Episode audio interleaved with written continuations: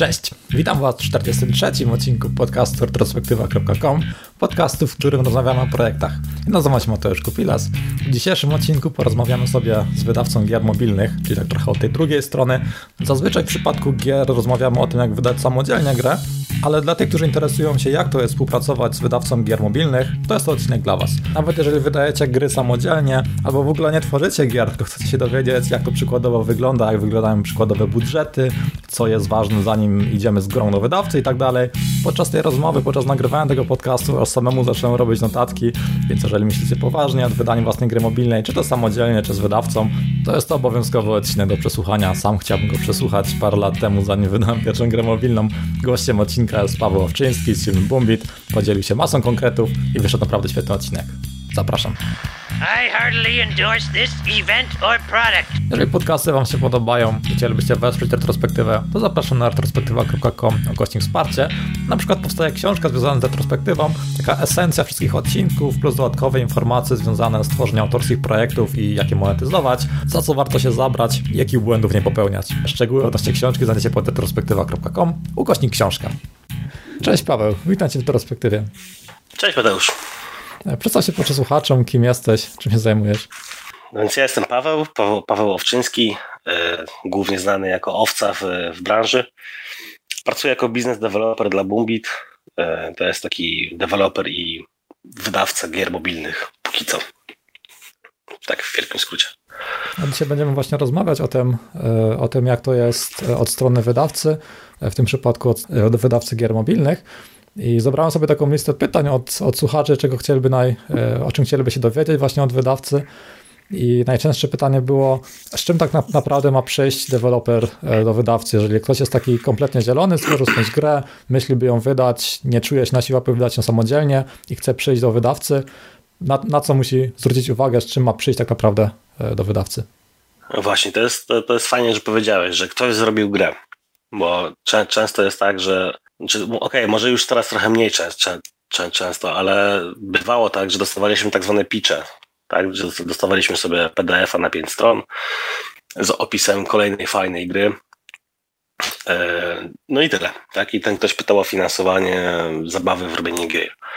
No to z tego co wiem, to przy grach mobilnych takie coś rzadko kiedy, rzadko kiedy, kiedy się spotyka, żeby wydawca wskoczył, wiesz, nagle z milionem złotych czy z milionem dolarów i finansował produkcję takiej gry.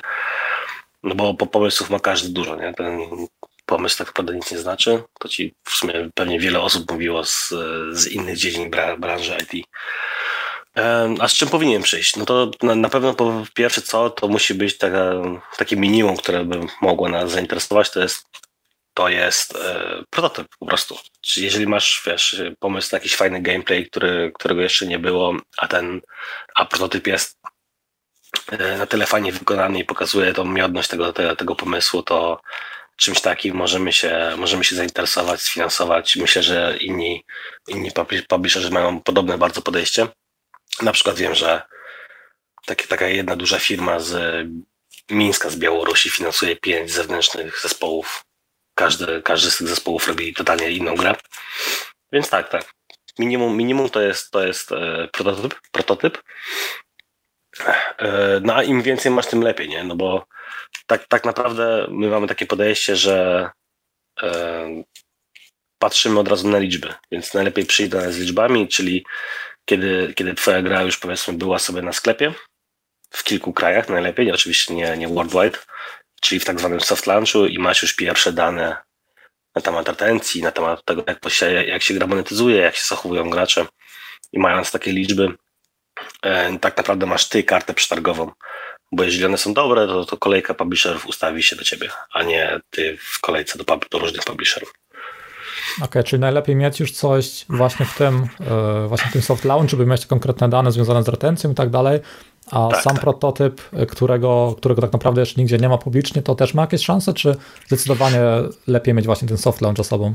E, wiesz co, prototyp, prototyp ma, ma szansę, tylko to musi być naprawdę coś świetnego, tak? To, to, to nie musi być tak, że, że wiesz, czy prototyp albo vertical slice, tak? Czyli masz od, po, fajnie by było widzieć tak naprawdę, jaki jest twój pomysł na grafikę, no bo ona też ma duże znaczenie e, w grach mobilnych. Fajnie by było widzieć tak, że masz skończony ten gameplay loop, czyli to, co robisz w grze, plus to, co się dzieje w tak zwanej metagrze.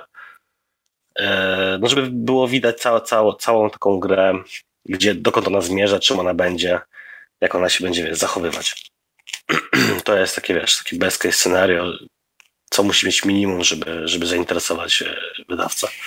No bo jak masz taki, wiesz, prototyp na pudełkach, na, wiesz, na whiteboxach, no to, to musiało być coś naprawdę nie, nie, niezwykłego, nie? Żeby, żeby pokazać tą swoją miodność, a no nie oszukujmy się, to mało takich rzeczy powstaje. Chociaż w sumie w dzisiejszych czasach, jak masz te, te hyper to w sumie większość tych gier to są pudełka, trójkąty i kółka, tylko inaczej ubrane.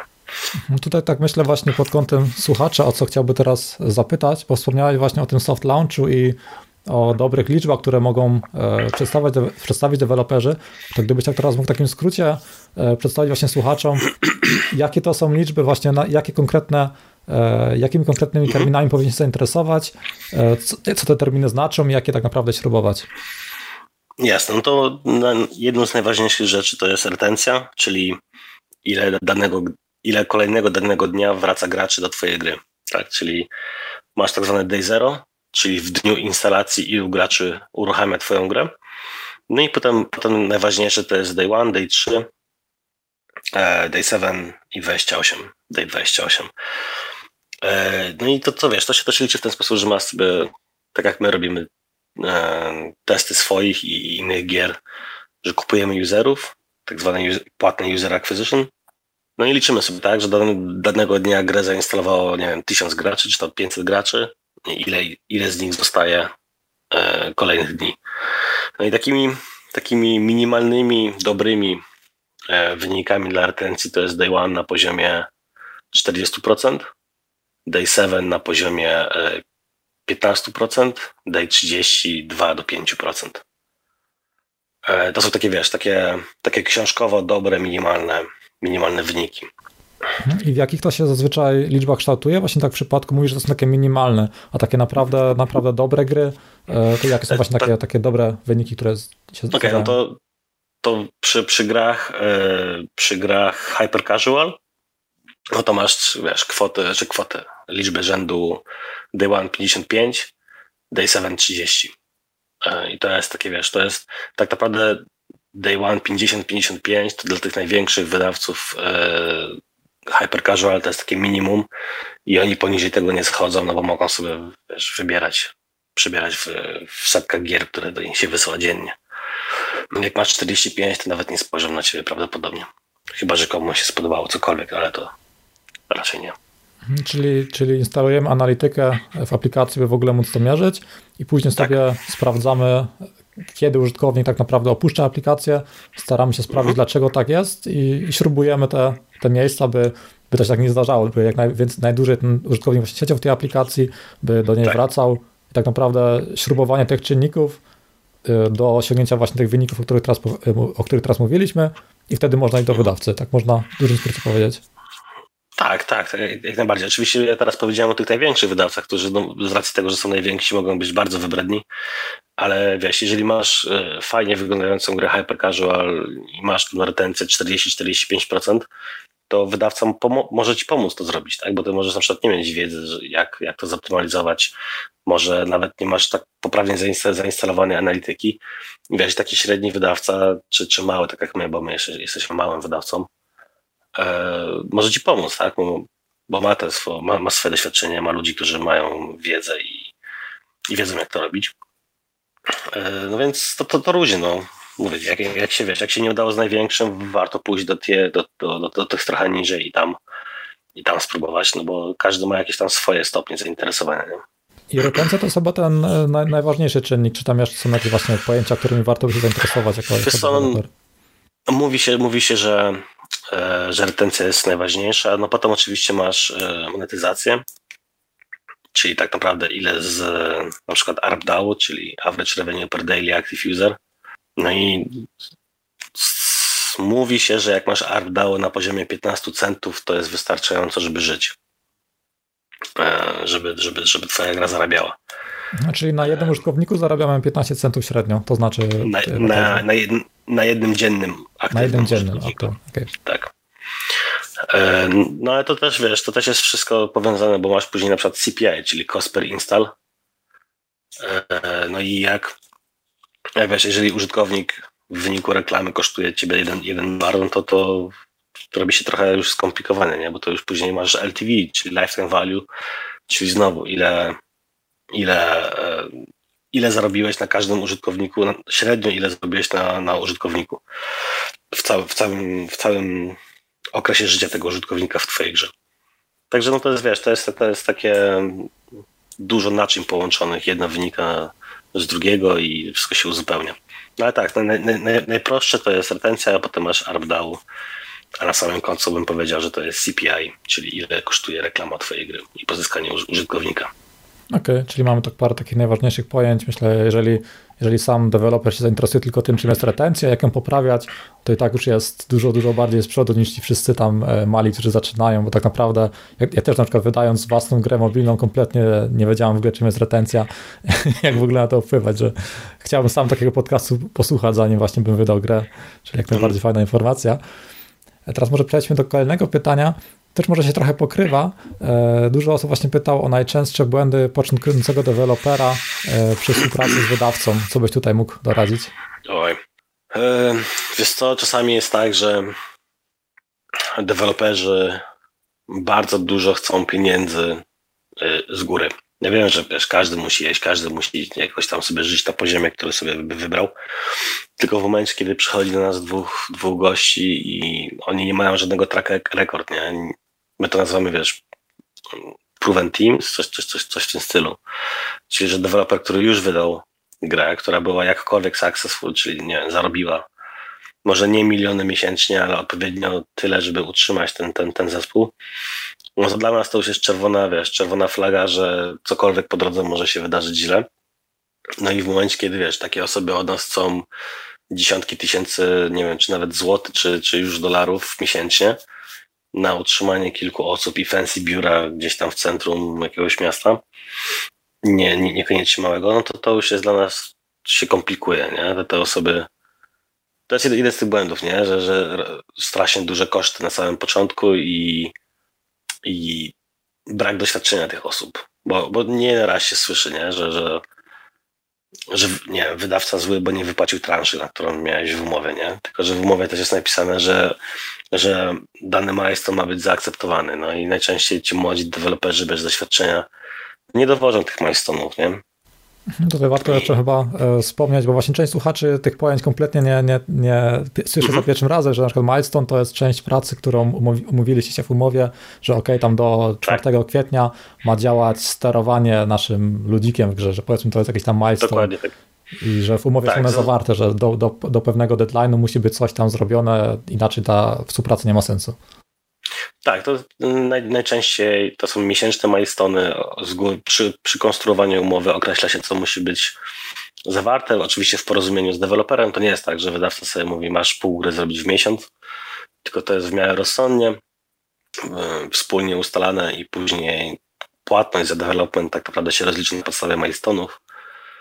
E, oczywiście wiesz, jak, jak nagle się jakiś fuck up zdarzy, to mam, mam wrażenie, że większość publisherów, przynajmniej tych, tych małych, średnich, no się nie obrazi, tak, że nie wiem, że nagle jak ci zachorowało dziecko na dwa tygodnie i miało gorączkę, no to to jest tak, to jest jakiś tam, jakaś tam wymówka, że nie mogłeś poświęcić się pracy w 100%, no ale z kolei nadużywanie czegoś takiego to też się zdarzało w mojej, w mojej karierze, nie? że nagle wiesz, wujek zmarł, potem musiałeś pojechać gdzieś, potem coś tam i kolejne takie wymówki, a praca się nie posuwa naprzód, a wiesz, a deweloper wymaga od ciebie wysłania pieniędzy. A naj, naj, najczęściej się to kończy tym, że taki publisher później słucha o, w internecie o sobie, jaki to nie jest zły, bo nie wysłał przelewu. No to, że mam takie to doświadczenia, jest... że się coś zleca gdzieś na zewnątrz, to, to pojawiają się wymówki za wymówkami. No, no wiesz, no shit happens, nie? No ale to tak można przyjąć, że coś się może zdarzyć, ale nie trzy tygodnie pod rząd co drugi dzień. No dokładnie. To, to już coś jest nie tak, nie? E, jakieś błędy? E, no wiesz co, wybieranie jakichś dziwnych, e, dziwnych silników. Na przykład ostatnio na jakiejś tam konferencji spotkałem dewelopera, który miał Match 3 zrobione w Unreal Engine 4. E, to jest strzelanie z armaty do, do komara. Nie powinno być to miejsce. E, tak jak rozumiem, na przykład do gry full 2D użycie Corona SDK, no to spoko, tak? Jest to trochę egzotyka, ale cały czas lepsze niż Unreal. No, przy czym my, my generalnie preferujemy Unity, no bo na Unity stoi nasz cały backend, nasze tule, nasza analityka, wszystko jest. Jest, jest dużym ułatwieniem, kiedy wiesz, kiedy ktoś ma Unity, bo wsadzamy nasze SDK i tam jest, tam jest wszystko. E, nie wiem, nie wiem jak inni e, publisherzy. Podejrzewam, że każdy, każdy większy publisher ma, ma coś w stylu własnego SDK, żeby, żeby ułatwić tak integrację reklam czy, czy in-appów, analitykę chociażby. No, ze swojej strony też polecam właśnie by korzystać z tych najpopularniejszych narzędzi, które są w branży zwyczajnie znane, bo też mam takie doświadczenie właśnie, że tworzyłem grę mobilną w LibGDX i później okazuje się, że to jest tam wspierane, e, to jest technologia rozwijana głównie przez jedną osobę e, i nagle coś w wersji na iOS coś się zmieniło w backendzie i trzeba dwa tygodnie czekać, aż to w ogóle naprawią, by można było w ogóle nową wersję iOS kompilować, a to się okaże, że ta jedna osoba, tak. która tym zarządza, będzie miała wypadek i co? Mhm. Cały nasz projekt biznesowy leży, bo mamy niszową technologię. Tak, dokładnie tak. Więc na dzień dzisiejszy Unity, e, ewentualnie zależnie od projektu, jakiś Unreal Engine, czy jak tam mówiłeś właśnie w przypadku 2D, jakaś Corona SDK, Mhm, to, to, już, to już brzmi lepiej. Ale na przykład ostatnio mamy, mamy dewelopera z Koroną SDK, którego testujemy grę i co tam było? Aha, e, Facebook SDK do, do, do Korony jest napisane nie, nie przez Facebooka, tylko przez jakąś tam third party osobę. No i się okazało, że mm, retencja pokazy, pokazywana przez Facebook SDK jest totalnie mała, niska. Nie ma żadnego, wiesz, żadnego przełożenia na to, co pokazują dwie inne analityki, także wpięte. Więc też może być tak, nie? Że, że masz nieoficjalny tool do oficjalnego czegoś i to po prostu nie działa, no bo nie jest wspierane przez Facebooka i nawet nie można mieć pretensji do Facebooka, no bo to przecież nie jest ich tool. No tak. I, I, tak, no nam dzień zdaje się zajęło, wiesz, e, dotarcie do tego, co, co się dzieje, tak, bo dostaliśmy grę, która miała już jakieś wyniki z wczesnych testów i te wyniki były takie, że mieliśmy zainteresowanie w, w tą grę no i zrobiliśmy nasz własny test. No i do, do tej pory zawsze ufaliśmy e, Facebookowi, jeżeli chodzi o retencję. E, tak prawie, że w ciemno.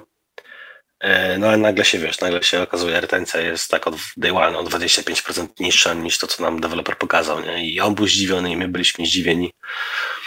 E, no więc zaczęliśmy dociekać, no i gdzieś tam w internecie na jakimś głębokim forum się okazało, że to, to SDK nie jest oficjalne i nie ma już supportu i no ciężko było, nie? Tak straciliśmy pół dnia, czy do dzień, tak, na, na rozkminienie tematu. No a tak. potem użyliśmy, potem użyliśmy dwóch innych, w których rozbieżności były wiesz, 1, 2, 3%, więc to już można uznać, że to są wiarygodne dane. No tak, jak, jak, ma, jak mamy jakiś hobbystyczny game to możemy sobie korzystać właśnie z jakiejś technologii, na jakiekolwiek mamy ochotę, ale jeżeli faktycznie ma to być biznes, no to, no to, jak, to jak mówisz, wtedy trzeba korzystać z narzędzi sprawdzonych, z których korzystają zwyczajnie inni. Mhm. E, teraz może przejdźmy do, do umowy, bo tutaj myślę, niedoświadczone osoby również e, kompletnie nie wiedzą, na co zwracać uwagę. E, tak od strony dewelopera, czy od strony właśnie wydawcy, że ktoś chciałby kiedyś mhm. założyć wydawnictwo, co jest Twoim zdaniem najważniejsze w takiej umowie? Wiesz co, bo to, to, to będzie trochę brzmiało jako reklama i nie wiem, czy, czy, czy masz, czy, jest, czy jesteś ok z tym, że trochę będę mówił, jak to u nas wygląda No dokładnie. jasne, mów śmiało. Dzielisz się wiedzą, to zareklamuj się trochę. E, bo my mamy tak, że my, my nie zagarniamy IP. E, z tego co wiem, to dużo wydawców sobie zagarnia IP, tak, że, że jak nie wiem, robisz grę o nazwie ABC, no to, to ABC jest, jest, e, zostaje u wydawcy i to wydawca może z tym sobie zrobić co chce. E, my tego nie robimy, no bo szanujemy czyjąś pracę. Mamy też, mamy też taką, taką klauzulę, to jest jak first, first right of refusal, coś takiego. Czyli, że jakbyś chciał robić ABC2, no to my jesteśmy pierwsi w kolejce do podjęcia decyzji, czy, czy chcemy tą grę wydawać, czy nie. Przy czym z tego, co kojarzę, to, to ta, ta klauzula w naszym kontrakcie jest ograniczona do do iluś dni, tak? Tak, żeby ciebie nie blokować. E, że mamy, nie wiem, 14 dni roboczych na podjęcie decyzji, czy chcemy się tą, tą grą zajmować, czy nie.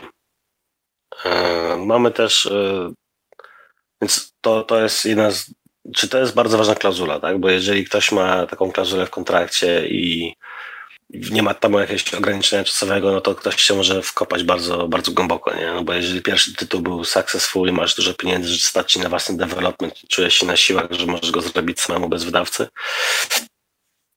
to tak naprawdę to tak naprawdę ta, ta klauzula cię blokuje i musi zdać na łaskę bądź nie łaskę tego publishera. Yy, co tam jeszcze jest takiego w umowie?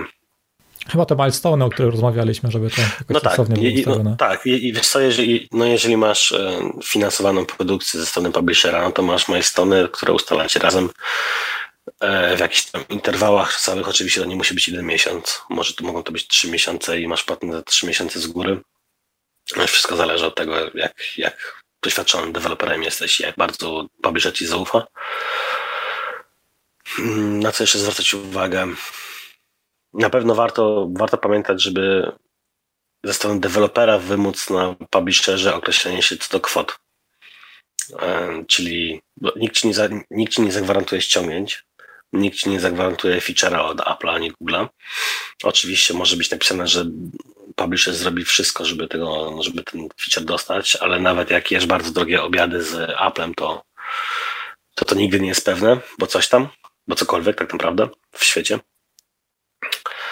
E, ale warto na przykład zagwarantować sobie, że pozyskasz e, w soft launchu, publisher zobowiązuje się do pozyskania 2000 użytkowników albo wydania 2000 dolarów na użytkowników w ciągu miesiąca, żeby sprawdzić odpowiednie KPI.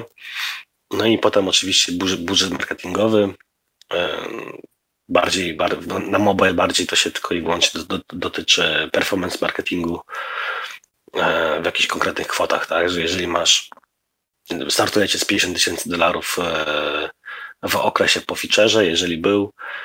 Publisher kupuje użytkowników, jeżeli spełniacie odpowiednie wyniki finansowe, gra zarabia, to dokładacie kolejne, kolejne tysiące, że publisher dokłada kolejne, kolejne tysiące. Hmm, czyli konkretny to, to budżet reklamowy. Ile, ile, ile tak, wydawca wyda na Tak, tak, tak. Często też jest tak, jak jest, wiesz, gra, gra jest tak ROI positive, e, no to często idzie, wiesz, 50% na przykład, tak, tego, co na czysto zarabia, idzie na nowych użytkowników, no bo to, żeby musi się kręcić. I 50% tego, co zostało zarobione, idzie do podziału między publishera a, a dewelopera. Też no, procent, procent RevShare'a jest dosyć istotny. My, my wierzymy w to, że jak, jak deweloperowi jest dobrze i, i zarabia dużo pieniędzy, to jest szczęśliwy i będzie chciał z nami dłużej pracować, dlatego zawsze oferujemy 50%. Od tego są od 50-50. Oczywiście od tego są jakieś tam małe ustępstwa, typu jeżeli finansowanie musi być ogromne, no to wtedy możemy pójść 70-30. Na pewno musicie pamiętać też, że każdy koszt, jaki poniesie wydawca, on będzie do odzysku przez, przez wydawcę, tak zwany rekup. Więc no, jeżeli byliście finansowani przez 12 miesięcy po 10 tysięcy do, dolarów miesięcznie, to pierwsze 120 tysięcy dolarów przez grę zarobione będzie w 100% publishera. Hmm. Czyli to nie jest tak, że, że e, mamy 50 na 50 i teraz od razu pierwsze 10 tysięcy dolarów dzielimy na pół, tylko na początku są pokrywane e, koszty wydawcy, te ryzyko, które tam zostało. E, tak, tak, tak, tak. Tak, no oczywiście wiesz, jeżeli, jeżeli deweloper finansował się sam, to ta kwota jest ogrom, ogromnie mniejsza, nie? My na przykład, wiesz, nie wiem, wysłania człowieka do Stanów Zjednoczonych, żeby pogadać za Applem o twojej grze, no to, to, to, to nie jest koszt, tak? My tego nie liczymy, tego, że ponieśliśmy koszt promowania twojej gry. E, tak samo nie do końca liczymy e, koszt poniesiony przez marketing, czy team marketingu tutaj tak, czyli przygotowanie screenshotów, wideo i innych takich, takich typowo marketingowych rzeczy. Nie wiem w sumie czemu. Pewnie moglibyśmy, pewnie byłoby to do wytłumaczenia w 100%. E, moglibyśmy ten koszt przynieść na dewelopera, ale, ale nie, nie robimy. Mamy jakiś tam zespół 15 osób w marketingu. A reklamujecie też jakoś między, między wydanymi właśnie grami, że macie już x gier wydanych, że tak. puszczacie reklamy tej konkretnej gry, które nie zarabiają teraz z reklam, tylko reklamują inną grę? Tak, mamy, mamy mm, ten cross-promotion system, e, mamy, mamy, mamy swoją mediację i podejrzewam, że każdy, każdy publisher, który ma pięć aplikacji, ma to już też w, swo, w swoich, e, w swoim SDK. Czyli tak, czyli może dostarczyć te 10-20 tysięcy instalacji dziennie ekstra ponad to, co dostarcza feature bądź organiczne ściągnięcia. Tutaj, tutaj warto chyba zaznaczyć, dlaczego właśnie ta retencja jest taka ważna, bo te wszystkie działania, które, które są potrzebne, by grę rozkręcić, to właśnie nie mają sensu, jeżeli ten użytkownik zaraz, e, zaraz opuszcza grę, że właśnie ten, ten, ten czynnik, żeby jak najdłużej został w tej aplikacji, by jej nie usuwał, by ją e, ponownie sobie odpalał, musi być po prostu na samym początku wyśrubowany, inaczej te wszystkie późniejsze działania są po prostu pozbawione sensu. Tak, no bo jak, jak wiesz, jak użytkownik są różne, różne zwroty z użytkownika, to jest tak zwany return of ad spend. No i, i wiesz, jeżeli użytkownik z, ta kohorta zwraca się w ciągu 30 dni, no to fajnie, żeby jak najwięcej użytkowników zostało w, przez te 30 dni. Tak, czy, który, te, oni mają 30 dni szans na to, że obejrzą ileś reklam albo wykupią ileś, ileś inapów. E, no a jeżeli masz, wiesz, daj, daj 30 na poziomie 0,5%, no to, no to jak wrzucisz 1000 użytkowników, no to wiesz, zostaje tam garstka tego, nie? Potem, po, po 30 dniach. Mhm. No to, to chyba e, omówiliśmy wszystkie najważniejsze e, rzeczy związane z umową. Może coś pominęliśmy, co chciałbyś jeszcze dodać? Co na tę chwilę chyba nic mi do głowy już nie przychodzi. To mam takie następne... Wiesz co, wiesz co no, takie małe podsumowanie. Czytajcie hmm. dokładnie umowę, bo nie wiem, niektórym się to może podobać, niektórym się to może nie podobać, ale na przykład są wydawcy, którzy mają klauzulę, że po, po osiągnięciu jakiegoś tam punktu sprzedaży, w sensie no, punktu sprzedaży, gry, to oni od ciebie wykupią tą grę za daną kwotę. Oczywiście te, te, te kwoty mogą, mogą oszołomić młodego dewelopera, bo jak nagle dostanie 2 miliony złotych, to się może, wiesz, zawrócić w głowie, ale tak naprawdę, jeżeli ktoś ci oferuje 2 miliony złotych za twoją grę, to ta gra ma potencjał na 20 milionów albo i więcej. No pytanie, co wolisz, nie? To już deweloper musi sam sobie odpowiedzieć, czy chce mieć kwotę w ręku, czy, czy czy bawić się dalej z tą grą. No tak, dokładnie. To, jakie plany mamy na przyszłość, jak to chcemy rozwijać. No tak. Tu mam tak, takie pytanie, to chyba sporo już z tego poruszyliśmy, między innymi właśnie te, e, te czynniki typu retencja i tak dalej, ale właśnie pytanie jest takie, jak odróżniacie, odróżniacie kiedy pomysł jest e, dobry, kiedy jest zły, jakie macie procesy, które o tym decydują i czy, czy koniec końców charyzma dewelopera e, też tu ma jakieś duże znaczenie. Wiesz co, no, ja jestem tą osobą, która przyprowadza gry z zewnątrz do, do firmy. E, czy to na targach, czy to udzielając się na, na Slacku game devowym, czy, czy na jakichś tam innych grupach, stronach, nieważne. E, no i z racji mojego tam backgroundu, no bo to już 10 czy 11 rok w branży mi leci, wcześniej byłem grafikiem 3D. E, jakieś te pojęcie o grach mam, już ileś ich tam wydałem, przy, przy wielu pracowałem. No więc ja jestem pierwszą osobą, która ocenia, czy ta gra jest w ogóle fajna, czy nie. Tak, jak, jak, jeżeli ta gra będzie brzydka, to nie podam jej dalej. Jeżeli ta gra e, będzie miała na przykład 15 FPS-ów, to prawdopodobnie też nie podam dalej, bo to już jest jakaś czerwona flaga, że ktoś nie pamięta o czymś takim jak, jak wydajność. Więc e, ja jestem pierwszym sitem, który, który ocenia gry. No jeżeli gra mi się spodobała i ma jakiś. Najlepsze jest to, że gra nawet może mi się nie podobać, a jeżeli ma KPI odpowiednie, to, to ta gra będzie podana dalej po prostu do ewaluacji. No bo koniec końców to liczby robią pieniądze, a nie, a nie gra i mój tak, gust. To, jest biznes. Tak, no i, i w momencie, kiedy ja przynoszę taką grę, no to oczywiście sobie siadam z moim szefem, patrzymy sobie na tą grę, mówi ok, jest, jest ciekawa, wrzućmy ją dalej. No i teraz, jeżeli gra jest duża i skomplikowana, no to wrzucam ją do, do naszych designerów, którzy robią taką poprawną ewaluację gry czy tam wiesz, czy, mechaniki się zgadzają, czy, czy balans się zgadza, szacują ile wiesz, ile trzeba czasu na naprawę tego, jeżeli coś jest popsute. A jeżeli gra jest prostsza, typu hyper casual, czy jakiś taki niekoniecznie skomplikowany midcore, który jest prawie klonem czegoś innego na rynku, no to tak naprawdę możemy przejść do testu od razu. Test, czyli w przypadku gry możemy e, tą grę opublikować w kilku krajach, nie, tak naprawdę nie, deweloper nie ponosząc żadnego kosztu będzie, my dostarczymy, dostarczymy ileś userów, no i testujemy pierwsze KPI, tak, czyli day one, day seven, sprawdzimy CPI, no i jak to, to wszystko się zepnie w odpowiednich liczbach, to, to przechodzimy do negocjacji umowy tak naprawdę wydawniczej już. To się chyba już pokrywa z kolejnym pytaniem. Właśnie było pytanie o metody docierania do grupy odbiorczej, e, reklamowanie gry na etapie rozwoju, jak, jak to właśnie robić. I tutaj e, A, chyba poruszyliśmy, że to chyba głównie głównie kupujecie ten ruch i robicie cross-promocję, czy, czy jak to jeszcze wygląda? Wiesz co, tak, bo masz, masz to performance marketing, czyli płatny user acquisition i potem masz e, brand marketing, czyli te wszystkie takie działania, które się wywodzą z dużych, z dużych platform, tak, czyli wystawianie się na targach, recenzje, wywiady. No my, my prawie tego nie robimy. E, przy, przy, przy Tankselo zaczynamy prowadzić trochę ten fan, fanpage i inne sociale, tylko że to, to, to tak naprawdę jest taka prowizorka, tak? Oczywiście my się staramy, my to robimy na, na tyle, na ile umiemy i, i z całym naszym, wiesz, zaangażowaniem, ale to, to ci nic nie daje, nie? To, to może podnosić trochę engagement użytkowników, mm, bardziej utrzymać ich przy grze niż, niż e, zgarnąć nowych. E, a jeżeli chodzi o takie, wiesz, samo stricte e, pozyskiwanie użytkowników, to nic innego jak performance marketing, nie? To jest też reklama na Facebooku, w AdWordsach, przez Facebooka jesteś oczywiście też na, na Instagramie. E, no i wiesz, testy, testy, testy, nie? Masz, masz AB testy, tak? Czy postać kobieca w lewym dolnym rogu lepiej sprzedaje grę niż postać mężczyzny w lewym dolnym rogu?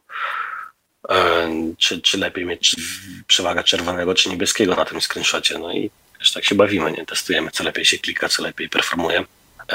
A z tym brand marketingiem przy, przy, wiesz co, przy grach mobilnych to ja bym bardzo uważał, bo była taka jedna, może nie przy grach mobilnych, a przy prostych grach, bo to też dotyczy gier konsolowo-podstawowych. Bo jak masz, jak masz grę o prostej mechanice, no to w dzisiejszych czasach, jak ją wypuścić w sieć, będziesz pisał o tym, tak? Bloga nawet, że, że tą grę robisz, no to najprawdopodobniej w ciągu miesiąca albo Chińczycy cię sklonują, albo najwięksi hyper-casualowi wydawcy. I to jest, to jest takie true story, bo właśnie nie pamiętam jak ta gra się nazywała. Ona była chyba, to było coś w stylu, że masz czarną dziurę w podłodze i ona wciąga ci wszystkie, wszystkie asety z mapy. I tak, i, to, i tak robię sobie punktację. No i był sobie jakiś indie developer, który wystawił się kiedyś gdzieś tam na jakichś targach, dostał jakąś nagrodę, a potem pisał smutne blogi, blog posty, że jakiś tam wydawca go sklonował. No skąd wagonu, bo gra jest, gra, gra jest prosta. No. Żyjemy w takich czasach, że zatrudnienie 10 programistów do zrobienia gry w dwa tygodnie, o prostej mechanice oczywiście, to jest żaden problem, bo to ci będzie kosztować 25 tysięcy dolarów, może trochę więcej. I masz grę skończoną na asetach za, za Asset Store. A jak jesteś dużym wydawcą, to wrzucenie tam miliona użytkowników w półtora miesiąca to też nie jest problem za duży, nie? Czyli w przypadku takich prostych, casualowych pomysłów należy tak uważać z tym, z tym pokazywaniem tego publicznie. Tak, ja, ja, ja, ja bym uważał. Jak, jakbyś był Adrianem Chmielarza, fajny przykład właśnie z Adriana Chmielarza i Astronauts, bo oni przed, przed etatem Carterem, czy nawet teraz przed Witchfire, no, piszą bardzo dużo, nie? pokazują od drugiej strony, jak ta gra powstaje, jakie są procesy, jak, jak, wiesz, jak konceptowali kusze, czy jakiegoś tam przeciwnika. I to spokojnie, to hardkorowych graczy nakręca, no bo ci hardkorowi gracze też mogą się odrobinę interesować tym, jak ten proces powstawania gier wygląda. I to jest spoko, no bo wiesz, no, jakbyś chciał sklonować grę Astronauts, no to musiałbyś wydać, wiesz, 2 miliony dolarów albo trochę więcej. Więc mało kto będzie ryzykował prawie nikt nie będzie ryzykował. No a jak masz zrobić grę o, o tym, że domki wpadają ci do czarnej dziury na mapie, no to to jest, wiesz, no dużo prostsze, nie? Więc ja, ja, ja bym uważał, że gry o prostej mechanice tak trzymać w miarę, w miarę po cichu.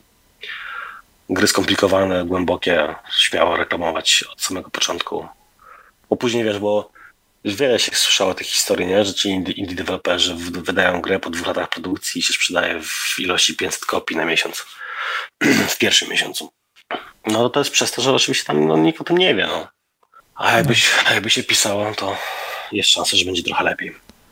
No dokładnie, właśnie tak mi się to trochę gryzie właśnie z takim starym, e, z taką starą poradą, którą wszędzie w sumie rzucają, że e, im wcześniej pokażesz grę publicznie, tym, tym lepiej, ale tutaj można taką chyba taką gwiazdkę wrzucić do, do, tego zdania właśnie, że dotyczy to projektów powiedzmy średnich i większych, e, to właśnie takich, takich bardzo małych casualowych, gdzie właśnie 100% tego to jest ten prosty pomysł właśnie, to tu należy uważać, ale jednak w przypadku takich, no przy, w przypadku większości projektów myślę warto pokazywać wcześniej, tylko jak mówisz, że jest ten taki rynek bardzo casualowy, gdzie łatwo właśnie ten pomysł dwa tygodnie ukraść. Tak, no, ja cały czas będę pokazywał, fakt, że to trochę inny czas jest, ale cały czas będę pokazywał przykład gry o nazwie uh, Banished, uh, wydanej w 2014 roku, w lutym zdaje się. No to, to człowiek, autor chyba się nazywał Łukasz, ktoś tam, Łukasz Chodorowski, jakoś tak. To jest chyba Kanadyjczyk z, polski, z polskimi korzeniami i on przez dwa lata pisał bloga o tym, wiesz, jak programował jakieś nawet hardkorowe rzeczy typu wyszukiwanie ścieżek, nie? I zrobił dwa blog posty o tym, jak optymalizował wyszukiwanie ścieżek, mając 50 aktorów na scenie. E, no i wiesz, i tam jak przejrzysz sobie tego bloga, on chyba jeszcze wisi, jest nieaktualizowany od dawna, to tam pod, pod, pod wieloma postami są, wiesz, po, po kilka, kilkanaście komentarzy, że ja chcę tę grę kupić. Czy ja mogę już teraz zapłacić dwa razy więcej, by grać w alfę na przykład, nie? E, no bo no i to jest, to jest jedna ze ścieżek, ścieżek którą się powinno podążać i na, nawet jeżeli my jako Bumbil się zdecydujemy na wejście na, na duże konsole, to to będzie jedną z aktywności w sieci, promując nasze gry tak właściwie robię z moją karcianką, że odkąd miałem pomysł na pierwsze nowe karty, udostępniłem jakąś betę do samodzielnego druku, od razu mi to jakoś tam listę mailingową buduje ludzi, którzy do, otrzymają właśnie update'y tej takiej wersji i już tak. właśnie nie, nie męczą od dwóch, trzech miesięcy, kiedy można w końcu kupić. Dokładnie. Dokładnie. No i jeszcze, jeszcze powiem, że gościu właśnie, o gościu jest, e, Łukasz od Banist, e, sprzedał 20 tysięcy kopii, czy przy, jego pik aktywnych użytkowników w dniu premiery to było 20 tysięcy graczy. I to jest mm, dla tych, którzy nie wiedzą, to jest bardzo, bardzo, bardzo dużo. Tak, tak dla solo dewelopera tysiąc użytkowników tak. Y, pierwszego dnia to jest już naprawdę spoko wynik, że może z tego, że jest to uznawane dla indyka za dobry wynik, a 20 tysięcy tak. to jest w ogóle przebicie wszelkich oczekiwań. No ja, ja wiesz, ja sam miałem, dziecko mi się urodziło, miało nie trzy tygodnie jakoś. Na, na laptopie wiesz, leżałem przy dziecku, żeby spało i napierniczałem w to, nie? Tak, jak, jak słyszę muzykę z Banish teraz, jak sobie odpalę, to mi się przypomina wiesz, wiesz, pierwsze, pierwsze dni z dzieckiem w domu. Tak mi się wryło. No tak jest właśnie, muzyka się często właśnie kojarzy z jakimś tam okresem z naszego życia, no. że to się wpaja w głowę. Muzyka to była, to była jedyna rzecz, którą nie zrobił, której nie zrobił Łukasz do, do tej gry. Komuś tam zlecił napisanie muzyki. Reszta, grafika, to 3D, bardzo proste, ja bym nawet powiedział, że gra jest brzydka. Ona się nawet okej, okay, może przez to, że była brzydka w 14, to dalej jest brzydka teraz i się nie zestarzała, tak? Ale zaczął robić nową grę, już oczywiście pokazuje blog posty, także polecam sobie Shining, Shining Rock Software chyba się nazywa. Bardzo, bardzo fajny człowiek, fajnie, fajnie podchodzi do developmentu, powoli, ale no robi skomplikowane rzeczy, bo on to nawet na własnym silniku pisał. No, no, no ale jak sprzedajesz, jak, jak sprzedajesz 2 miliony kopii e, gry w 2 lata chyba, no to mhm. można sobie pozwolić się bawić. Ale trzeba wspomnieć właśnie, że to jest mega właśnie tak, tak to jest jednak e, nie należy liczyć, że będziemy właśnie tym deweloperem, który będzie miał teraz 2 miliony i będzie własny silnik rozwijał, że to jest tak bardzo taki przypadek raz na ileś tam setek tysięcy, że No tak, znaczy, no, to też, też trzeba wziąć pod uwagę to, że ten człowiek nie był wiesz, z pierwszej łapanki, nie? to był doświadczony deweloper, który tak naprawdę wiedział, co robi, no i też trafił fajnie z niszą, bo to było chyba, to było nawet jeszcze, jak było posłucha na rynku strategii ekonomicznych, wiesz, to było, zdaje się, nawet jeszcze przed tym, jak City Skylines miało wyjść. Także tam, wiesz, tam ma, rynek był super głodny na to, nie? Że, że ej, ja chcę budować miasto, ja chcę być takim teraz to się mówi chyba survival, tak, że musisz przetrwać, ale to, to, to tak naprawdę, wiesz, city builder jest, jest e, strategia ekonomiczna, tak, balansowanie mocą przerobową i produkcją. To jest fajne. Teraz jest dużo tych gier. Ja po, po tym jak się zachłysnąłem Baniszt, yy, też szukałem jakiegoś tam sponsora, żeby zrobić taką grę. Nikt nie wierzył, no a teraz mamy 20 premier w ciągu roku. A w 16 było 5, więc jeszcze było lepiej. Tak, jak, jak już jest właśnie trend na rynku, jak tego masa wychodzi, to już za późno jest, żeby z tym wejść często, że trzeba wcześniej no. trochę wyczuć trend. Tak. Teraz mam tak, takie pytanie, bo już omówiliśmy właśnie o tym, z czym, z czym przyjść do, do dewelopera, jak, jak tą umowę skonstruować, jak, na co zwracać uwagę przy reklamowaniu, jak to tam się tym zajmujecie i tak dalej. E, a teraz, e, jak już jest gra u Was, już podpisaliście umowę, to jaki macie mniej więcej stosunek klub do sukcesu? Czy tutaj większość wychodzi, czy jak to mniej więcej jest? Czy zdarza się tak, że macie początkowo dobre wyniki, a jednak jakaś gra nie wyszła? I jeszcze na koniec tego pytania właśnie, jak przy okazji tego, jakie były właśnie wasze największe sukcesy i powiedzmy jakaś taka największa porażka? Wiesz co, przy grach mobilnych to jest tak, że jeżeli gra nie ma dobrych KPI na, na poziomie soft launcha, to gry nie wydajesz. bo to nie, nie ma sensu total, totalnie i my, nawet wiesz, jeżeli w pierwszym teście miało wysokie KPI, a potem przez trzy miesiące soft launcha gra nagle okazuje się, że przy większym ruchu, nawet trochę organicznym, no nie monetyzuje się, nie zarabia, to my tą grę oddamy deweloperowi. Tak, ponieśliśmy stratę, tą stratę się wpisuje gdzieś tam w księgi, no i życie się toczy dalej. No, deweloper dostaje z powrotem grę i lecimy. Rozchodzimy się i każdy jest, no chciałem powiedzieć szczęśliwy, ale niekoniecznie, skoro gra nie, nie załapała. E, tak jakbyś nawet spójrz sobie, co robi Supercell. Przez Supercell nawet o tym mało kto wie. E, były kiedyś artykuły o tym, że Supercell tak rocznie to e, soft launchuje, nie wiem, 5 do 10 gier, z czego o kilku się dowiaduje ludzie, dowiadują się ludzie, tak, opinia publiczna. No i nawet ostatnia ich gra, jak ona się nazywa? Jezu, jest Clash Royale i Brawl Stars. No to Brawl Stars był dwa lata w soft launchu bo, bo KPI nie były dobre. Na początku była, gra była w portrecie, tak? I po, po roku w soft launchu stwierdzili, że to jednak nie działa i zrobili horyzontalne. E, no i bardzo często, no, teraz już się tego nie powtarza, bo to już się wryło od dużych deweloperów, że nie, nie bój się zabić swojej gry. To nie, w większości przypadków wiadomo, że mali deweloper, deweloperzy mają tą sytuację, że być albo nie być i jak gra nie wypali, to zwijamy się i wracamy do mamy na, na garnuszek. Ale dlatego fajnie też robić szyb, szybko soft launche. Żeby, żeby jak najszybciej zobaczyć, czy ta gra ma w ogóle jakikolwiek potencjał, nie?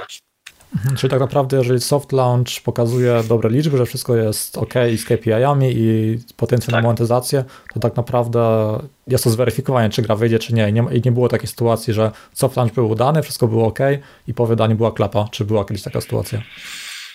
Wiesz co, to, to, to jest klapa, najpierw mi powiedz.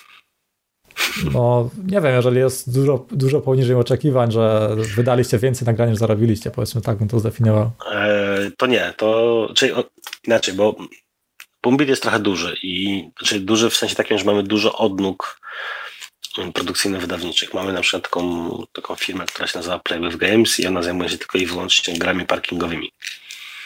E, w skrócie masz samochód i musisz zaparkować w odpowiednie miejsce. No, czasami to są proste gry, gdzie masz jeden parking i sobie jeździsz, a czasami to są dosyć większe gry z jakąś taką namiastką historii, gdzie na przykład jesteś, wiesz, udajesz sobie ratownika na plaży i masz tam, wiesz, najpierw jedziesz sobie jeepem na plażę, potem motorówką po tonącego człowieka, wracasz do szpitala i tak dalej. I tak, przy tych grach, przy tych grach tak było, że oczywiście trafiały się klapy, jak na przykład kiedyś wpadliśmy na pomysł, żeby zrobić taką grę z grafiką E, kreskówkową, taką wiesz, taką hand painted albo coś takiego, no i to, to była totalna klapa. Całe szczęście, że te gry nie, nie kosztują dużo, nie, nie kosztują dużo, e, no ale tak, to, to był jeden z takich przykładów. E, jeżeli chodzi o, o to, co niedawno wydaliśmy, to też trzeba pamiętać tak, że jak nie, nie dostarczysz masy userów, to ciężko powiedzieć, czy ta gra już jest klapą, czy jeszcze nie jest klapą. E, na przykład mamy, wiesz, mamy Darts Club, który nie miał jakichś nie wiadomo jakich ściągnięć e, i przez to nie zarobił nie zarobił jeszcze nie wiadomo jak dużych pieniędzy, ale jeżeli popatrzysz sobie na wskaźniki, tak, czyli RPU, czyli Average Revenue Per User, czy ARPDAU, to to jest gra gotowa do tego, żeby ją skalować. Tak, my sobie czekamy na odpowiedni moment, przygotowujemy sobie kampanię i w momencie, jak już wszystko będzie gotowe, wrzucimy, wiesz, jakieś tam dużo większe budżety na, na marketing, to ta gra, ta gra zacznie zarabiać, wiesz, duże i potężne pieniądze, no bo pokazuje nam to aktualne wyniki, nie? Więc y, jak mamy, wiesz, te, te inne wskaźniki na odpowiednim poziomie, to potem jest tylko kwestia skali, tak? Jak bardzo uda nam się to zaskalować. Póki co, póki co z ramienia Bombitu yy, nie mieliśmy tak zwanej klapy, powszechnie uznanej. Mhm jakby ktoś sobie sprawdził, ile wiesz, ile darcy zarobiły na przykład, no to mógłby powiedzieć, że, że jest klapa, albo jakby zobaczył sobie, ile Tiny Gladiators zarobili. No ale znowu, jakby, jakby dostał dostęp do analityki i zobaczył, jakie tam głębiej liczby siedzą, no to, to wtedy by zmienił zdanie. Okay. Także to na wszystko przyjdzie jeszcze pora, nie? W tym, w tym jeżeli, jeżeli o to chodzi. Mhm. Tutaj właśnie się powtarza, to jest myślę coś, co, co jest bardzo ważne dla, dla słuchaczy, którzy robią właśnie jakoś tam grę sobie na boku, że właśnie powtarza się to, że robić soft launch, śrubować jakieś tam czynniki typu, typu retencja i później właśnie mhm. kupować użytkowników, czy w jakiś tam inny sposób ich pompować. E, czyli jak, jak to wygląda Twoim zdaniem, jeżeli taka osoba hobbystyczna robi jakąś grę i wrzuca ją sobie teraz na Google Play'a czy App Store'a bez właśnie takiej płatnej promocji, czy jest tu współcześnie w ogóle jakakolwiek szansa, czy jak właśnie, co byś doradził osobie, która pokłada właśnie nadzieję w czymś takim, że jak, jakimś tam sposobem bez, bez płatnej promocji e, się wybije w sklepie? E, wiesz co, no to jest możliwe, no bo masz na przykład, ostatnio rozmawiałeś, nie, z... Adrianem Zarzyckim? Nie, nie, nie. Fun Venture? Nie pamiętam niestety. A, tak, tak, tak, to było... Ob, o, obra, obraz... Taki God Game był jakiś, to było coś. Tak, Almighty God Almighty. I, did, I did. Tak, i się obrazi na mnie, jak, jak usłyszę, że zapomniałem jego imienia. E, Darek? Nie, nie pamiętam. Ale on też, e, z tego co, co on mówił, on też sporo wydawał e, na, na, tak, na, tak, na reklamę da, później. E, tak, tak, tak, ale zwróć uwagę, że wiesz, że on to sobie robi powoli, nie? Wiesz, wydał, gra miała takie dobre, średnie wyniki, no i tak sobie z, z miesiąca na miesiąc optymalizował, dodawał kontentu, patrzył na liczby, uczył się z nich i wiesz, i wyprowadził grę, która ma no, no świetne wyniki, tak? No tak. E, I przy okazji sprawdziłem, w sensie, wiesz, Darek się nazywa. Jednak, no. Tak, tak, tak, no, też, też, też się dokopałem. Tak. W sensie, wiesz, z tego co wiem, to Darek jeszcze jakimś tam mega milionerem nie jest, no ale jak mi pokazywał bo tam mieliśmy biznesowe rozmowy, jak mi mhm. pokazywał e, wyniki, no to, to, bardzo chętnie zabrałbym go na piwo, nie? Mhm. Żeby, żeby pogadać o współpracy. No, z zapomnianym imienia to tak, wiesz, nie ma czego się wstydzić. Ja też tak naprawdę zawsze jak z kimś rozmawiam, e, nagrywam podcast, ja mam na kartce A4 tak, tak, takie duże, dużymi literami napisane Paweł, bym sobie mógł zerknąć, by nie zapomnieć swojego imienia w trakcie rozmowy. Ja mam straszne problemy z tym. tak tylko jaka ciekawostka. Spoko, więc, e, a wiesz, a też masz chłopaków z, z Bloki Farm, nie? No tak, też miałem podcast no, no, to, no tak, no to też, też, wiesz, też sobie ogarnęli, nie? Powolutku, powolutku e, załapało im to tak, że mogli się utrzymać i mogli, wiesz, dalej ulepszać swoją grę. Więc wiesz, słuchaj, można, nie? Mhm. Można, tylko ja, ja, na przykład, wiesz, e, czasami pytam deweloperów, czy chcesz robić grę, czy skupić się na tym wszystkim innym, nie? Czy chcesz e, projektować analitykę i potem ją implementować? Czy chcesz zająć się implementacją 25 SDK od e, art providerów, nie? Czy, czy, nie czy zintegrujesz sobie Apple, czy, czy jakąś inną mediację? No bo to jest dużo tego, nie? Masz, masz stare analizy, tak? Przygotowanie raportów miesięcznych z tym, jak KPI się zmieniają i dlaczego się zmieniają, jakie eventy w świecie się wydarzyły no to, to, to, my, to my to wszystko robimy, nie? Deweloper dostaje tak naprawdę wiedzę na, na tacy i od nas sugestie, co trzeba zmienić, żeby, żeby ulepszyć albo utrzymać aktualne wyniki. No tak, wy macie, dostarczacie jakby taki, taki blueprint e, takiego modelu biznesowego, który, który może tam strzyknąć to, mhm. by, by nie był to tylko złoty strzał, tylko faktycznie jakiś powtarzalny proces biznesowy. No tak, no wiesz, na przykład jak Tanksalot co wiesz, wyszło w sierpniu i w grudniu był taki pierwszy potężny update, no to patrząc, wiesz, po, po dwóch, trzech miesiącach na, na rynku już widzieliśmy, co się dzieje, gdzie są jakieś tam czerny i wypalanie się użytkowników, no to zoptymalizowaliśmy to i tak z tygodnia na, na tydzień 30% więcej revenue nam to wygenerowało, więc to też jest może nie jest jakiś mega sukces, nie jest to 300%, a 30% więcej dziennie pieniędzy, no to jest już spora kwota, nie? No, myślę, że każdy chciałby 30% podwyżki dostać. Że... No, dokładnie. tak. Tutaj mam takie, takie ciekawe pytanie, właśnie nie wiem, czy będziesz mi coś e, na ten temat powiedzieć. Ktoś pyta właśnie, czy są jakieś przepisy konkretne, które utrudniają e, pracę wydawcy, albo może jakieś nieuczciwe praktyki konkurencji, z którymi walczycie? Co, mówi się, że mówi się, że czasami są takie kampanie nie, konkurencyjnych wydawców, że kupują ci chińskie jedynki na, na App Store, czy tam z Indii. My się z tym nie spotkaliśmy. Nie mieliśmy czegoś takiego, że jednego dnia dostaliśmy 10 tysięcy jedynek na przykład. Nie? E, po, po współpracy z chińskim wydawcą Cheetah Mobile nauczyliśmy się tego, że wiesz, że prawie najważniejszą, że znaczy jedną z najważniejszych rzeczy, jaką musisz zrobić, to dbać o, o stabilność swojej aplikacji i, i, i co? I performance taki jako taki, tak?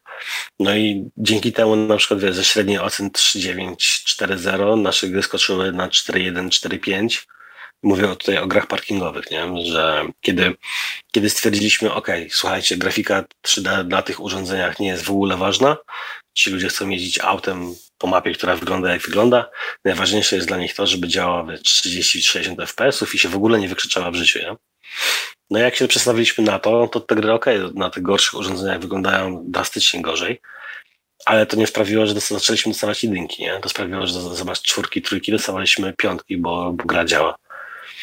E, jeżeli chodzi o takie dziwne praktyki, to pewnie każdy z nas, kto, kto gra w gry free to play i ogląda reklamy, widział, że często niektóre gry są reklamowane. Najczęściej te gry z, z Top Grossing są reklamowane, na przykład Kozak 3 albo z jakimiś filmikami, które w ogóle nie mają nic wspólnego z tym, jak wygląda gameplay.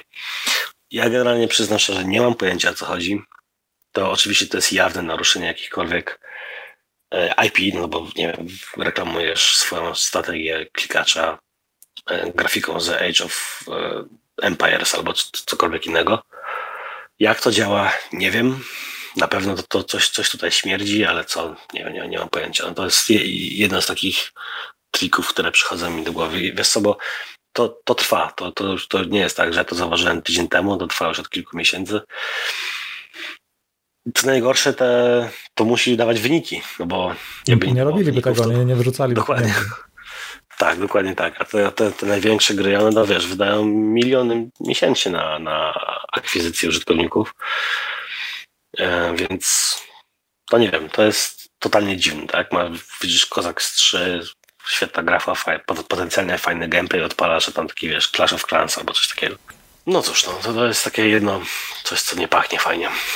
A, a, z takiej właśnie od strony prawnej, czy są jakieś właśnie przepisy jakieś, jakichś konkretnych krajów, które utrudniają na przykład wydanie tamtej gry? Yy, na przykład, nie wiem, coś ostatnio, ostatnio było głośno chyba z lootboxami, że to, tam były jakieś problemy prawne w niektórych krajach.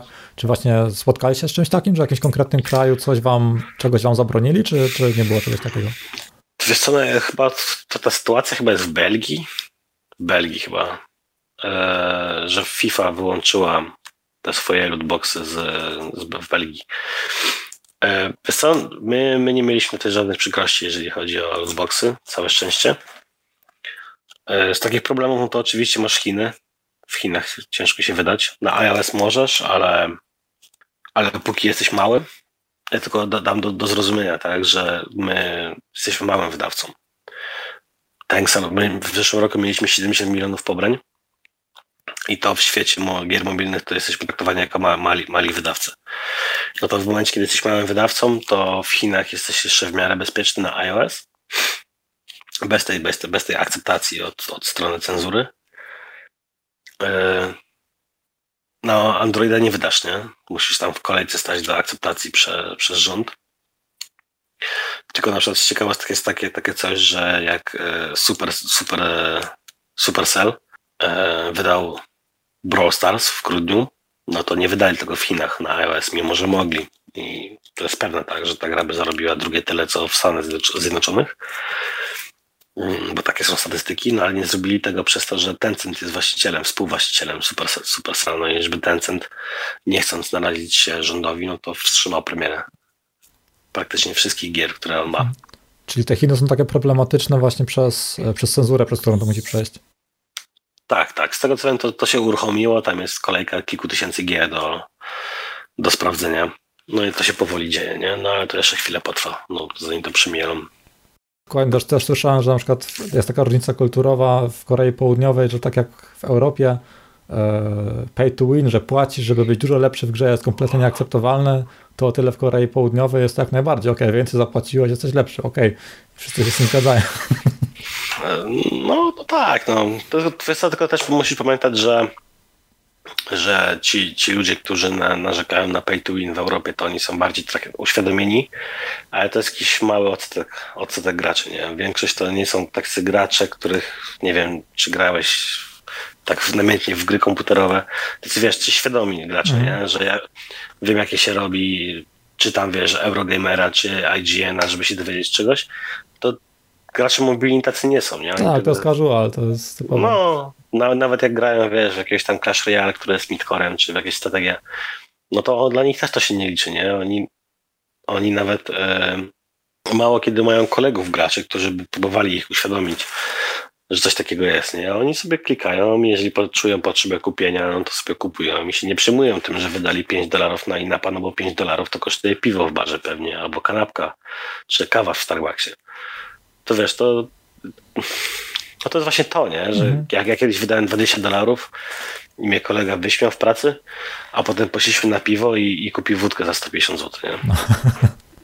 z, z, takich pytań dużo właśnie osób mhm. pytało, e, czy możemy podać jakieś, jakieś przykładowe budżety jako ciekawostki, by wiedzieli po prostu o jakich, o jakich kwotach tutaj mówimy, że na przykład, nie wiem, deweloper przez rok rozwijał jakąś grę i na przykład za te milestone przez rok ile otrzymał za to kasy, ile zostało zainwestowane później w reklamę i tak dalej. Po prostu parę ciekawostek, jakieś konkretne budżety, czy jest to na przykład jakiś przelicznik, że nie wiem, development kosztował X, to mnoży się to jako, jako jakiś tam mnożnik, ile się później wyda na, na reklamę, czy właśnie jak, jak to wygląda z budżetami? By parę podać takich przykładów jako ciekawostki. Nie, no wiesz, nie wydaje mi się, że była jakaś korelacja między budżetem dewelopera a deweloperskim, a budżetem, jaki idzie na reklamę w przypadku gier free to play. No bo wiesz, w, su, w, su, w Supercellu masz teamy po 10 osób, nie? No to nawet jeżeli zarabiają sobie po 100 tysięcy dolarów, no to przez rok no to masz już ponad milion dolar, dolarów na, na, na pensję, a podejrzewam, że budżet okej, okay, w tym momencie Supercella może budżet na UI nie jest taki duży, no bo to już jest kula śniegowa, która się sama napędza. E, ale King, no to King ładuje, wiesz, miesięcznie z 5 milionów akwizycji nie? użytkowników. Mhm, tutaj mówimy o takim naprawdę topowym, topowym wydawcy. Tak, tak, tak. No King, każdy na pewno zna, że to wiesz, Candy Crush Saga czy, czy inne tego typu gry, no to, to jest ich działka. E, no wiesz, no w rok developmentu osobiście, to, to nie jest stanowisko Bombitu, w rok developmentu jakbym miał pieniądze, to, to bym wsadził maksymalnie 100 tysięcy dolarów. To, mhm. jest, to jest takie... To, Czyli rok developmentu to, zespołu e, takiego, nie tak. wiem, 4-5 osobowego, czy mówisz tutaj o jednej osobie? Nie, nie, nie takiego zespołu, który byłby, dostar- byłby w stanie dostarczyć grę od zera do takiego już głębszego soft launchu, tak? Czyli mhm. gdzieś w styczniu zaczynamy i we wrześniu byśmy już soft launchowali, może, może w sierpniu. I wtedy jeszcze masz te trzy miesiące soft launcha i albo uwalasz grę, albo wydajesz. To tak mi się wydaje, że tak 100 tysięcy, jakbym był milionerem, to, to, to mógbym tak sobie, wiesz, rzucić komuś, żeby zrobić grę. Okej, okay, to, to myślę, jest, jest to fajny przykład, jakieś konkretne, nie są no to, masz, to masz 3, 370 tysięcy złotych. To jest takie, wydaje mi się, na polski oczywiście rynek, nie? 370 na 12, masz 30 tysięcy miesięcznie, nie? No to masz te 4, 5, 6 osób. Można okay. z tego utrzymać, nie? No, to myślę, jest konkretny przykład. Na pewno nie jest to, nie jest to Wiedźmin 3, ale tutaj mówimy głównie właśnie o grach mobilnych, o czymś tak. takim, takim mniejszym, co też tak naprawdę zarabia, jest rentowne, jeżeli zrobimy to e, sensownie, tak jak mówisz o tym, o tym soft launchu, śrubowanie tych wszystkich e, współczynników. Tak, jedna z gier Top Grossing e, opublikowała się w, po czterech miesiącach developmentu. I potem było mozolne po prostu testowanie wszystkiego po kolei i szukanie tego, czego gra, gracze chcą. Nie? Jeszcze inna gra, która była swego czasu w Top Grossing, teraz już nie jest. A może jest dalej. Ona miała update, robiła co tydzień, wiesz? Czy, albo co dwa tygodnie. Co sprint, tak? Jak masz te sprinty agile'owe, dwutygodniowe, to oni co sprint publikowali nową wersję i sprawdzali, co się dzieje. No to w sumie trzeba no robić, i... no trzeba testować, to by te czynniki podbić. Tak, i wiesz co, najzabawniejsze jest to, że nawet jeżeli tobie się wydaje, że ten feature jest fajny i ty byś chciał to tak, żeby to wyglądało w grze, to jest bardzo duża szansa, że gracze tego nie chcą. No, też się o tym przekonałem. Tak, tak. W początku myślałem, o, skoro mi się podoba, to będzie fajne, a rzeczywistość tak. jest jednak. My taki przykład z życia wzięty w Tanksalot mieliśmy coś takiego, że mamy tam chyba trzy, trzy albo cztery tryby gry.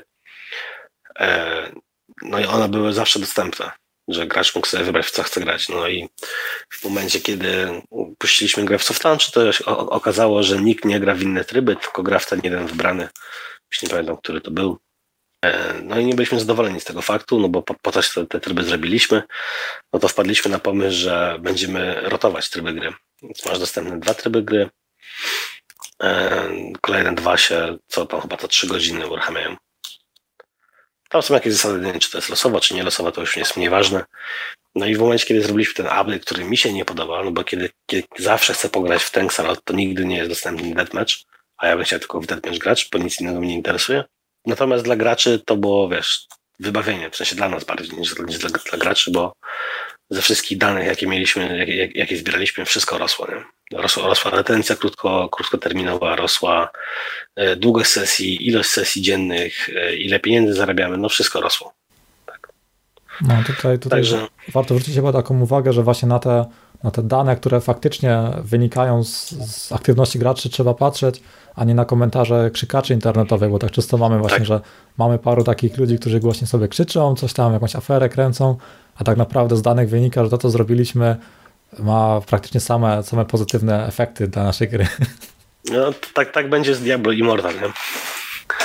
No też tak, też tak właśnie myślę, że dużo, dużo, dużo krzyku, a wyjdą na tym dobrze, że może warto tak. zainwestować w akcje Blizzarda, jak teraz spadły trochę. tak, to może być dobry pomysł. No. Na koniec jeszcze chciałbym zadać pytanie, bo tak właśnie często jest medialnie, że o tutaj krzyczy ktoś, o, że zły wydawca go wykiwał, jest dużo takich medialnych sytuacji, a czy zdarzyły się właśnie takie sytuacje odwrotne, że jest, znasz jakieś praktyki, może niekoniecznie u was, ale słyszałeś, jak, jak czasami na przykład deweloper, e, że on chciał wykiwać e, wydawcy? Słyszałeś takie odwrócone sytuacji? Nie, nie, wiesz co, to, to wykiwanie dewelopera przez publishera, no to to jest, to, omówiliśmy to już, to, to było przy tym jak mhm. jak wiesz, jak, jak e, też podaję swój przykład, jak coś zleciłeś, nie? że zaczyna się okay. Tak, tak. kręcenie i kombinowanie. Więc tak naprawdę jeżeli twój kontrahent zrobił to tobie, to już cię wykiwał, nie? Już się wykiwał na czas i być może na pieniądze. E, nam się to mm, kiedyś też tam zdarzyło. E, tylko, że no to wiesz, to, to tak naprawdę deweloper kiwa samego siebie, no bo on nie dostanie pieniędzy, nie? Tak, tak, czyli tak naprawdę no, nie dostarcza milestone'ów, to, to, to masz tak, teraz na myśli. My, tak, tak, tak. No my, my oczywiście też tracimy, tak? Czas projekt managera, pieniądze z budżetu i tak dalej. No ale tak w skali takiej, wiesz, skali takiej światowej, czyli takiej globalnej firmy, no to, to, to nie, to raczej nic takiego się nie wydarzyło.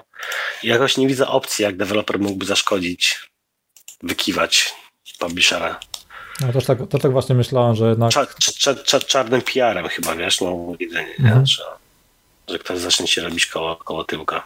Tak, to chyba wszystko się rozbija o dobrze skonstruowaną umowę, że po prostu trzeba mhm. w pewnym momencie powiedzieć, no okej, okay, stop, e, ograniczamy straty i życie toczy się dalej. Tak, no właśnie, do, dokładnie tak i też, wiesz, też, też jest takie, taka mała rada, żeby deweloperzy czytali umowy, które podpisują i naprawdę stosowali się do, do tego, co w tych umowach podpisali i negocjowali te umowy e, tak, żeby były też dla nich dobre, no bo później wychodzą takie kwiatki, nie? Ostatnio tam w sieci było jakieś tam duże zamieszanie z polskim publisherem. Jakaś tam drama się wydarzyła na Facebooku. E, no, no była sobie, no. No, myślę, nie ma, nie ma Wiesz, co tego teraz podsycać. Nie, nie. Wiesz co, to nawet nie ma o czym rozmawiać, bo żeby wydać jakąkolwiek opinię o tym, to musielibyśmy przeczytać umowę, zobaczyć faktury, wtedy byśmy mogli wydać opinię, a tak to możemy sobie gadać, wiesz, w kółko o tym samym. No dokładnie, nie, nie ma co oceniać, nie znając tak naprawdę e, obu stron. To może na, na koniec jeszcze byś tak e, powiedział właśnie, jakie są wasze e, plany na przyszłość jako wydawnictwo, czy, czy macie na przykład zamiar e, rozszerzyć działalność na, na, również na gry PC, na konsole, czy jak generalnie wyglądają wasze plany na przyszłość jako Boombit Games? Jako Boombit, tak swoją drogą. Boombit Games to było kiedyś. Jako Boombit, tak, okej, okay, sorry. Tak. Już poczyniliśmy takie kroki. W, w styczniu wydaliśmy Build a Bridge na, na Switcha. Aczkolwiek było też trochę chaotycznie zrobione. No ale jest, sprzedaliśmy szlaki. Współpraca z Nintendo wiele nas nauczyła. Na przykład japońskiego trochę. Więc to, to można powiedzieć, że to jest taka oznaka, oznaka że, że będziemy się otwierać na nowe platformy. Także na tym, na te mniej trochę znane, bo na przykład zajmiemy się też podbiciem takich rynków offline w krajach trzeciego świata. E, zajmiemy się też podbiciem WebGL-a, w sensie podbiciem, no po prostu wydaniem gier tam na naszych, nie żeby podbijać od razu. E, to są, no, to są, to jest to, to co teraz się dzieje, no i ten właśnie zwiastun switchowy, że, że Build Bridge tam poszło, to, to może powiedzieć coś na temat tego, że że może powiedzieć coś na temat tego, co będziemy robić w tym roku. No to super. To... No i, no i z, tak, z tak, oczywiście z, takich, z tych największych newsów, jakie możemy, możemy powiedzieć, to jest ten proces, proces IPO, który się teraz powoli dzieje. Jest niedługo, niedługo giełda dla nas. Okej, okay, czyli, czyli sporo planów, sporo, sporo przed wami. Mm. Tak. Długi ten odcinek się zrobił, ale myślę, warto było e, masę, masę konkretów, aż sam sobie zacząłem robić notatki podczas rozmowy, że tak, tak, tak najbardziej lubię właśnie nagrywać jakieś odcinki, które sam bym właśnie chętnie w podcaście posłuchał, że jestem mega zadowolony, naprawdę fajnie wyszło.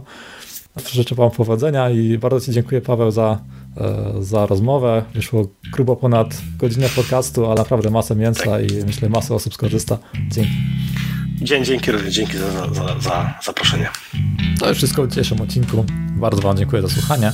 Wszystkie linki związane z odcinkiem znajdziecie jak zawsze pod retrospektywa.com ukośnik 43, tak jak 43 odcinek podcastu. I teraz bonus dla tych, którzy jeszcze słuchają, którzy nie wyłączyli. Paweł udostępnił mi parę kodów promocyjnych, więc jeżeli tak się składa, że gracie w gry wydane przez Bombita, a chcielibyście kody promocyjne na różne inapy, to zapraszam pod retrospektywa.com ukośnik 43. Tam pod linkami, e, pod linkami z odcinka znajdziecie parę przykładowych kodów do wykorzystania, jako taki mały bonus, że chciałem się słuchać do końca. Przypominam również, że powstaje książka związana z podcastem, taka esencja wszystkich odcinków, najważniejsze wnioski, najważniejsze błędy, których nie popełniać, e, case study różnych projektów i różne moje doświadczenia związane z autorskimi projektami. Coś, co chciałbym samemu sobie sprzed 5-10 lat wręczyć, albo nawet sprzed parunastu lat, zanim zacząłem jakąkolwiek pracę zawodową. Książkę mam zamiar wydać w kwietniu 2020, e, czyli jeszcze ponad rok czasu. Dlaczego właśnie wtedy? Akurat wtedy staję się starym dziadem i stuknie mi 30 lat i jako takie małe pocieszenie mam zamiar wtedy wydać moją drugą książkę.